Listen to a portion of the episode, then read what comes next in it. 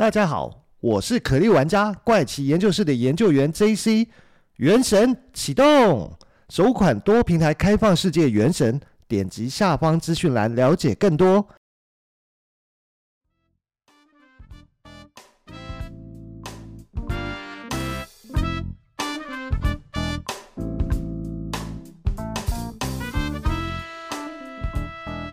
欢迎收听怪奇研究室，我是研究员 JC。在节目开始前呢，先谢谢上次支持购买水饺团购的听众朋友们。这一次其实有蛮多的朋友来参加这个团购啊。不过在这一集哦，就像之前讲到，其实我会陆陆续续去准备或者是接洽一些团购啊。在这一集一样。有一个团购要跟大家分享哦，不过一样要跟各位听众朋友说，这不是商业合作，这一次也是研究员跟品牌去争取的一个优惠合作价格。这一次呢，为了应景中秋节，所以研究员也是跟一个自己吃了很长时间的芝麻粉品牌啊，叫做之初啊，争取了这次的团购合作。这也是之初一年只推出一次的八倍系黑芝麻蛋黄酥礼盒哦。根据它上面的介绍是这样写的哦，之初呢使用的是进口天然奶油，然后在全手工的制程下做出香酥的外皮，所以口感上面是层层的酥脆哦。还有就是他们搭配是台湾产地直送的咸鸭蛋黄，再以黄金比例啊来调制减糖黑芝麻内馅哦。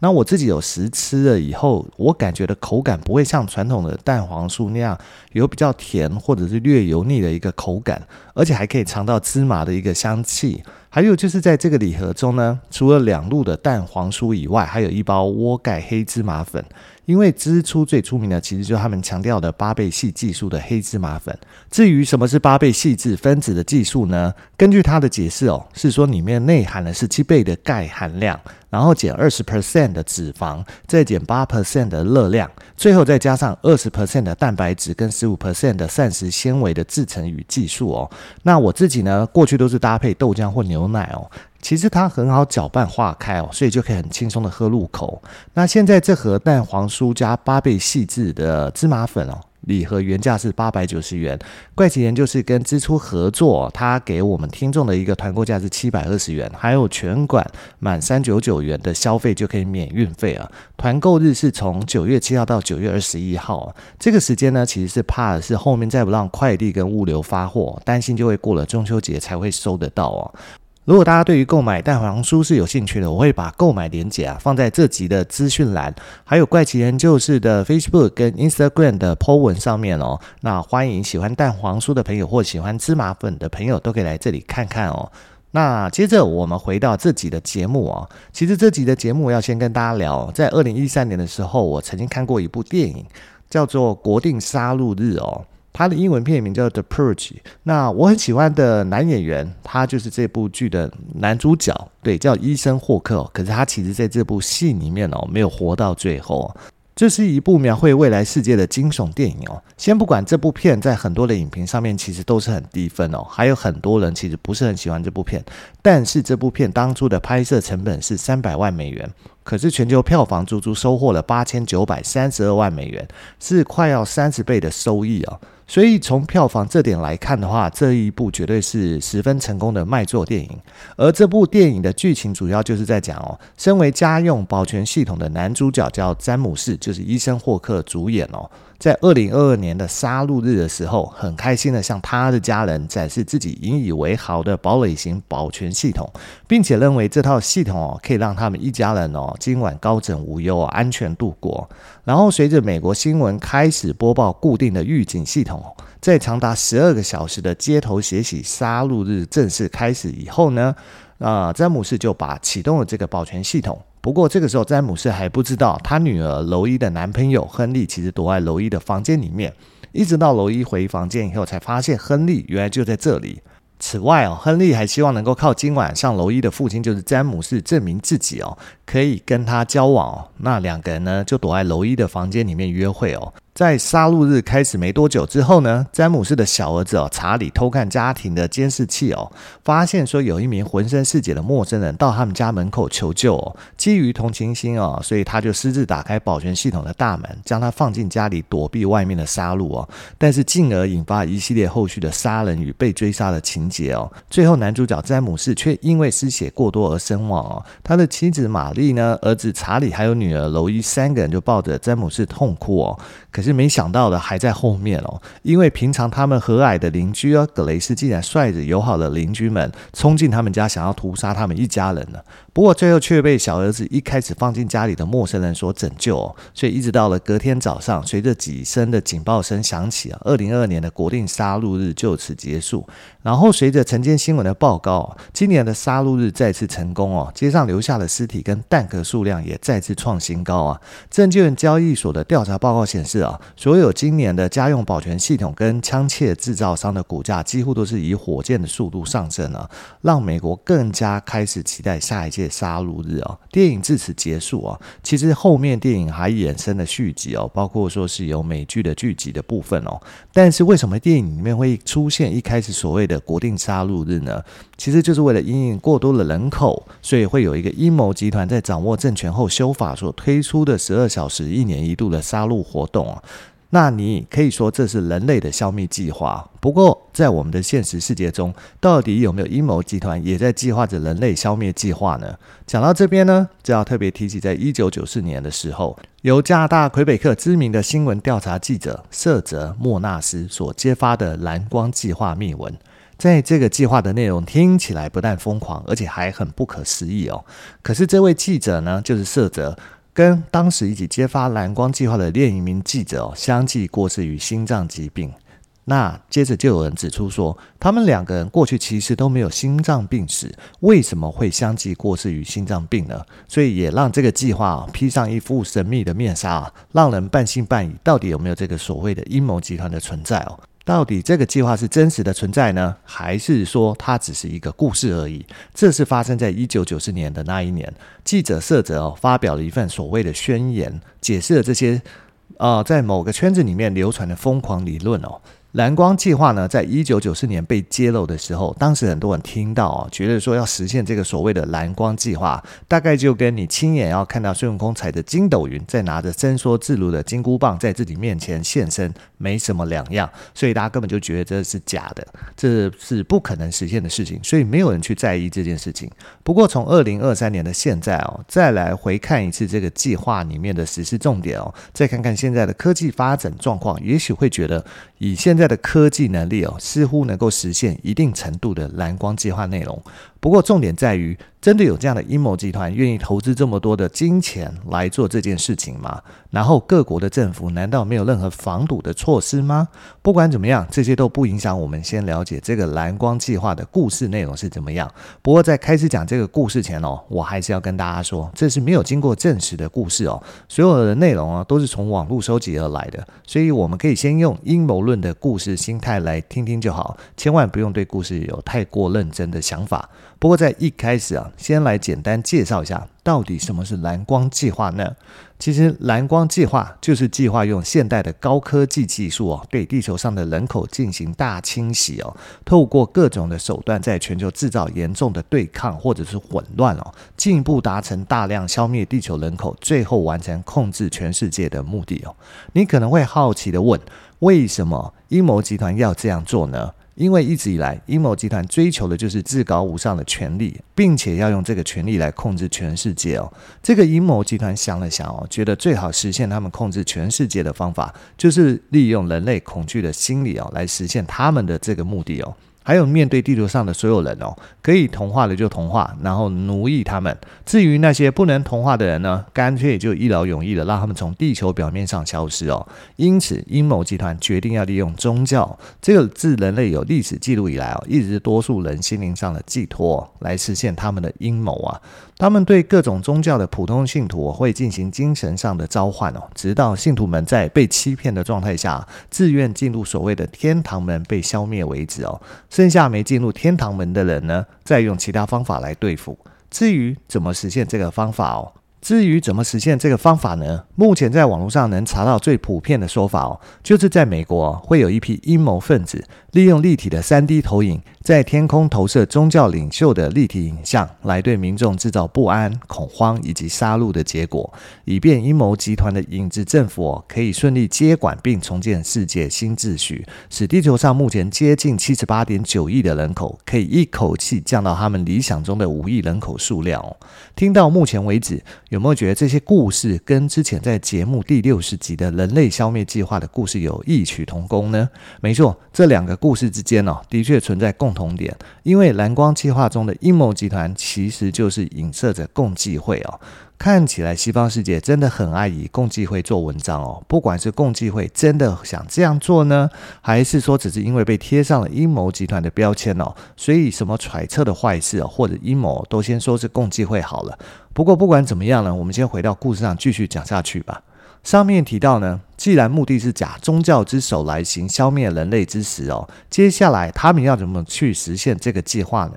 事实上，所谓的蓝光计划要分成嗯，有旧版跟新版哦。那我们先来讲旧版好了。那旧版呢，其实它上面是说哦，要分几个步骤来做。第一步呢，其实就是要改变人类既有的宗教信仰。不管你笃信的宗教是什么，阴谋集团都会来影响你的宗教信仰。首先呢，就是通过高科技的手段啊，来制造出所谓的天降异象的天启啊，让所有人认为原来真的有世界末日这件事情。再来呢，就是要引发一场大地震，然后安排考古学家哦，在这个地震中发现了过去从来没有发现的一个考古遗址啊。在经过专家的研究后，推断出一个结论，那就是世界上目前各大宗教的基本教义啊，其实都错了，让大家认为啊，他们原本相信的宗教教义，其实都是被错误的解读，而且长达数千年之久。因为这个新的遗址发现的目的哦，就是让全世界的人对现在的信仰产生怀疑，在大家对宗教的信心发生动摇后，就会导致人心惶惶哦。在大家都不知道将心灵寄托在什么信仰的时候，他们就会开始人为制造各种天灾，并且让全球经济陷入一个衰退的情形。接着在某一天呢，世界各地的天空就会突然出现各种神灵的立体模样。像是在亚洲啊，就是佛教最多的信徒的地方，可能会出现的是佛教的释迦牟尼的形象；而在中东地区呢，最多回教的信仰者哦，可能会出现的是阿拉的形象。至于在欧美呢，则是会出现基督教、天主教里面耶稣基督的形象；而在印度呢，会出现的可能是披斯奴的形象哦，基本上呢，就是在全世界的各个地方都会出现不同的神灵啊，而且不管是在什么样的装置上面，像是电脑、手机或者是电视上面哦，都会出现这些神灵的画面或者是声音啊。所有透过这些装置让你听到的声音，都会听到神灵竟然会用你听得懂的语言在跟你沟通跟说话。他会说哦，上帝已经决定抛弃旧的宗教体制来拯救你们了。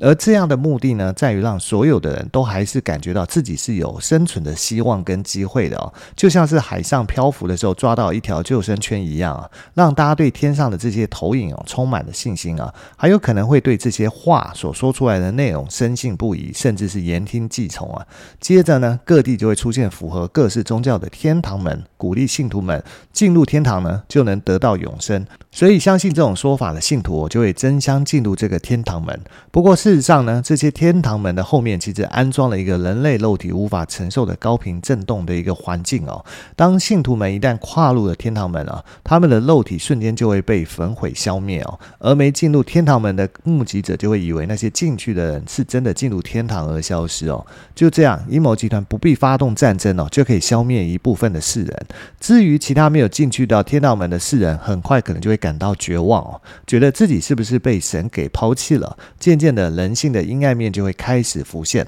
世界各地就会开始频传杀人、抢劫或者是自杀的消息哦。到这个地方，其实第一个步骤算是结束哦。接下来呢，再会启动第二个步骤哦。但是第二步骤会做哪些事情呢？事实上，它是要发动在天空上面的表演哦。至于天空上的这个表演是来自哪里呢？在进行天空表演之前呢，全世界各地哦都会看到各种世界末日预言的画面呢。而这个立体影像的画面呢，将会由人造卫星直接投影在地球上空约九十六点五公里高的大气层环境，也就是在所谓的卡门线的位置。而这个卡门线呢，其实是用来区隔外太空跟大气层的分界线。而回到天空表演的过程上啊，其实在正式实施之前哦，阴谋集团呢，其实就做过很多次的实验跟预演哦。而这些预演呢，其实就是平常多数人看到的 UFO 或者是飞碟的景象哦。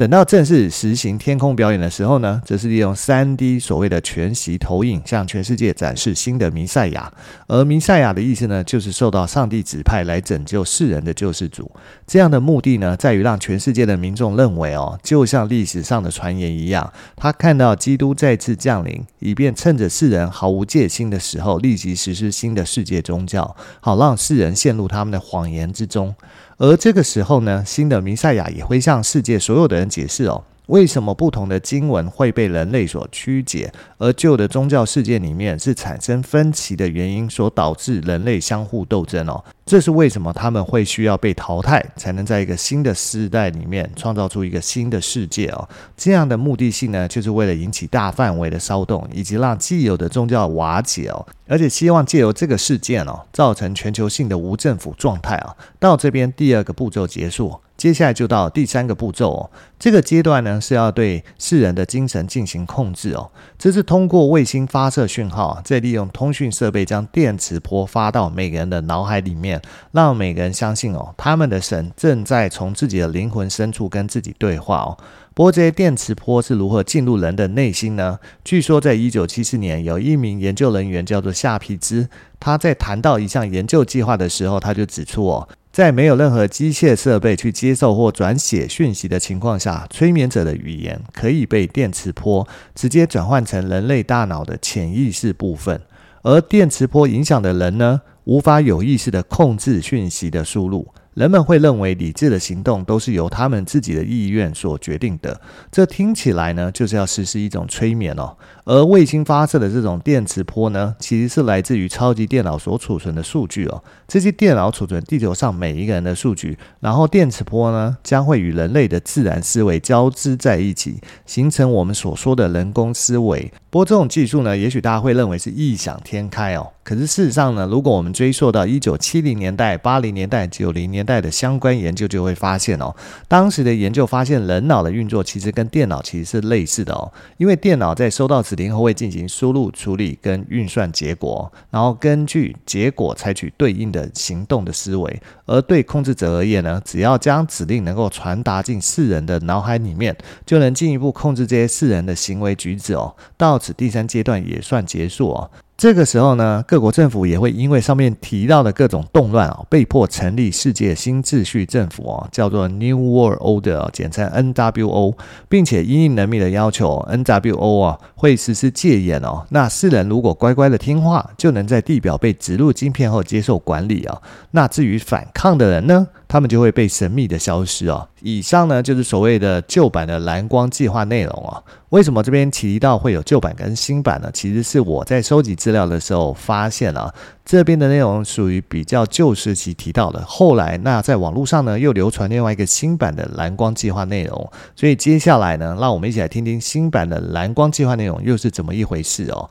那新版的蓝光计划，它其实是先提到，在一九三零年的时候，有学者发现啊，在五百兆赫兹的电磁波频率哦，可以诱发人类的幻觉哦。这些现象啊，在地球上一些区域都曾经发生过，甚至在上个世纪的五零年代，还出现过一个小镇的人集体出现幻觉的状况哦。据说这些都是跟电磁波有关啊。那么根据小道消息哦，其实就是所谓的不可靠消息跟谣言哦，说共济会啊，其实他们有一个控控制计划正在进行啊。这个控制计划呢，就是包含这个电磁波的控制技术哦。而它的目的是，当这个技术有一定的突破以后呢，就会启动。那阴谋集团利用电磁波来改变人类的意识，并且借机创造出许多的超自然现象啊。像是多年来都不断的有人爆料说，美国政府内部有一些秘密团体，他们一直在秘密计划一次大型的恐慌事件。举例像是发生外星人入侵的威胁哦。这个阴谋计划如果被实现的话，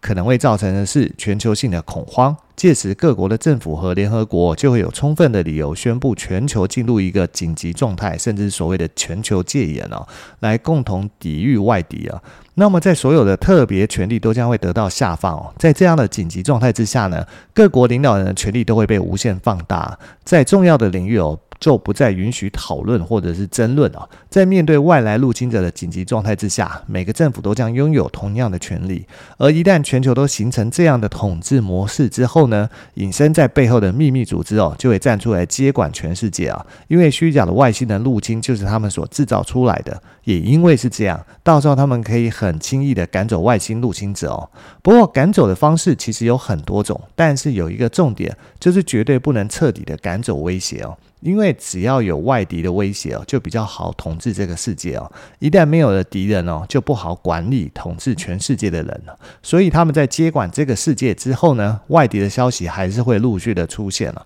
这样他们可以更好的去实施所谓的新世界秩序来统治全世界。所以这个新版的蓝光计划可以说哦，它只是一个补充条款啊，就是说利用外星人入侵的假天启来实现统治世界的真实目的啊。不过，不管是旧版还是新版的蓝光计划哦，听上去都很不可思议啊，而且很难接受世人会如此的愚蠢吗？不过他们的目的都很明确，就是想要统治全世界啊，用的方法就是愚弄世人哦。在旧的版本里面呢，他们用了全方位的讯息来轰炸全世界哦，并且在创造出假的神迹啊，民众似乎也只能得到一种消息来源的时候，让这些假消息哦，就会默默的认为它可能是事实哦。之后再出现天堂门哦，让民众陷入恐慌不安的一个状态里面，而恐慌不安的民众呢，就是最好被统治跟管理的哦。阴谋集团就会选择在这个时候出现，并且顺利的接管原本的世界政府哦，从而进行对全人类的统治与管理哦。接下来的做法呢，虽然没什么特别的，但是相对的效率可能很高哦，